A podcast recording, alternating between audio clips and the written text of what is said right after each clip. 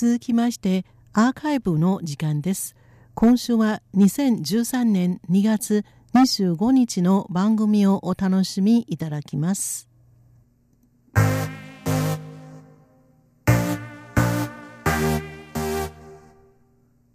リスナーの皆様いかがお過ごしでしょうか？数字の台湾の時間です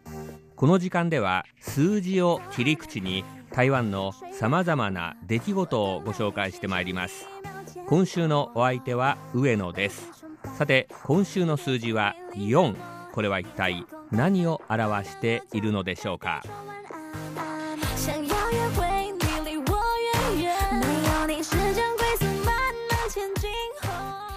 はい、えー、今日の数字は4とにかく今日はこれしかありません、えー、ニュースをご覧になった方もうご存知ですよね。えー、台湾出身の映画監督アンディ監督の最新作「ライフ・オブ・パイ虎と漂流した227日」が今日25日、えー、アメリカ東部時間では24日ですね、えー、に行われました。アメリカの第85回アカデミー賞で見事4つの賞を受賞したんです。4ですね、えー、受賞しましたのは撮影賞視覚効果賞作曲賞そしてアンディ監督に監督賞です、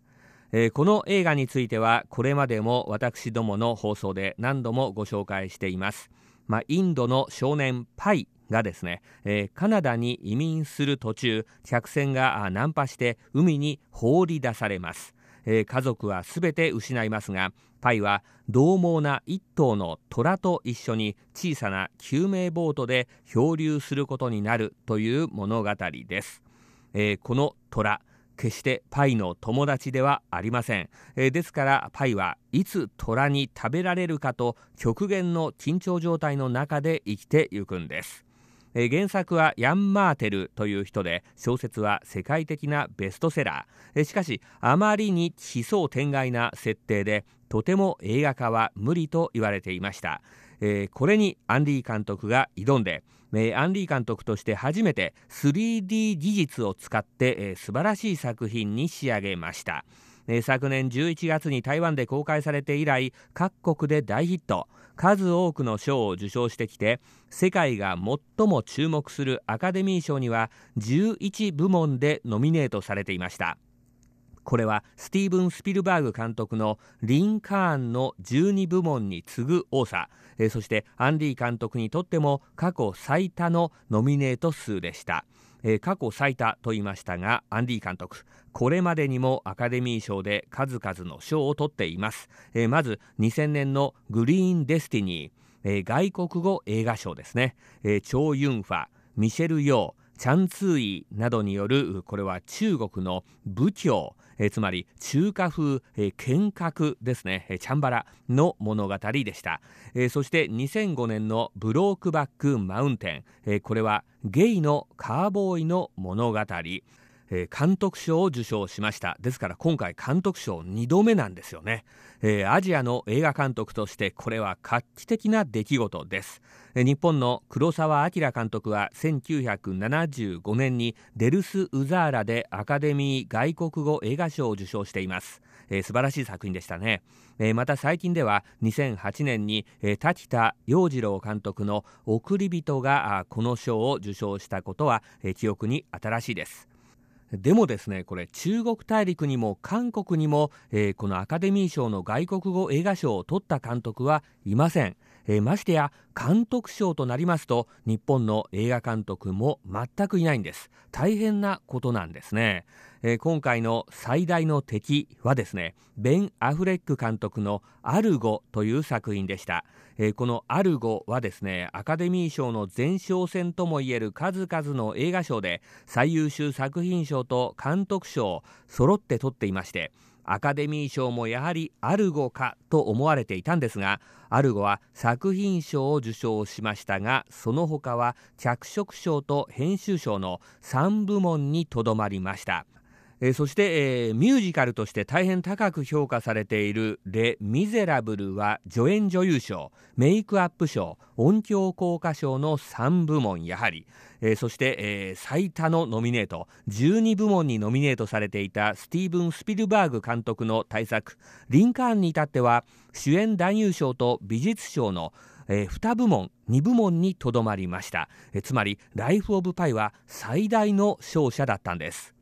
アンディ監督は監督賞の受賞のスピーチで、えー、台湾のサポートがなければこの映画はできなかった。私を助けてくれたすべての人に感謝すると話しました、えー、とにかくこの映画7割から8割が台湾で撮影されています。日本でも先月から公開されていますので、えー、ご覧になった方もいらっしゃるかと思いますがとにかく海がほぼ大半を占めているこの作品。台湾中部の台中市に設けた巨大なタンク。波が作り出せるタンクで撮影しました、えー、また動物園のシーンで出てくる動物たち。インドの動物園という設定ですが、えー、台湾の動物園で撮影したそうです。えまた数少ない陸地え砂浜や島のシーンも台湾で撮りました。ですから台湾の人たちにとってえ台湾を背景にした映画では全くないにもかかわらずなんだか自分たちの映画だという気持ちが強いんです。ですから台湾でこの作品大ヒットしました。台湾元で4億5000万元を突破。ですから日本円にして13億円ほどの興行収入を上げています。これは台湾では大ヒット。アンディ監督の作品としてもダントツのヒットになっています。でもこれヒットしたのは台湾だけではありません。今回の作品受賞の一番の特徴なんですが世界中でこの作品ヒットしていることなんです。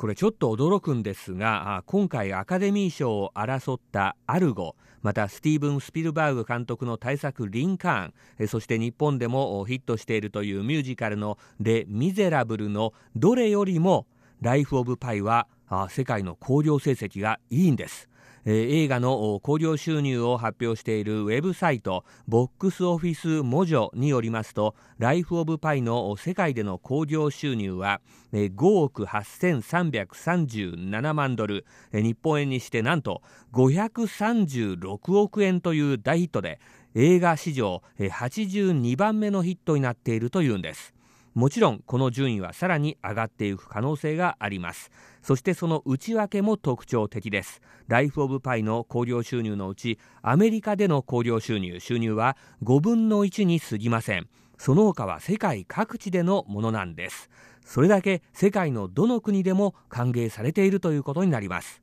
アンディ監督の作品として世界でこれまで最もヒットしていたのはアメリカンコミックのヒーローをコンピューターグラフィックで生み出した異色作「ハルク」でしたが今回この哲学的ともいえるいわば難解な作品「ライフ・オブ・パイ」でハルクを大きく上回るヒットを飛ばしたんです。アンディ監督は58歳テレビなどでご覧になった方は皆感じられるでしょうけれども大変温厚なイメージの人です。えインタビューをしても大変丁寧に答えてくれ世界的な映画監督というようなふんぞり返った態度は見せません。今回台湾での撮影を選んだアンディ監督その理由は台湾は私のために何でもしてくれるそして台湾には何でもあるからだと話しました。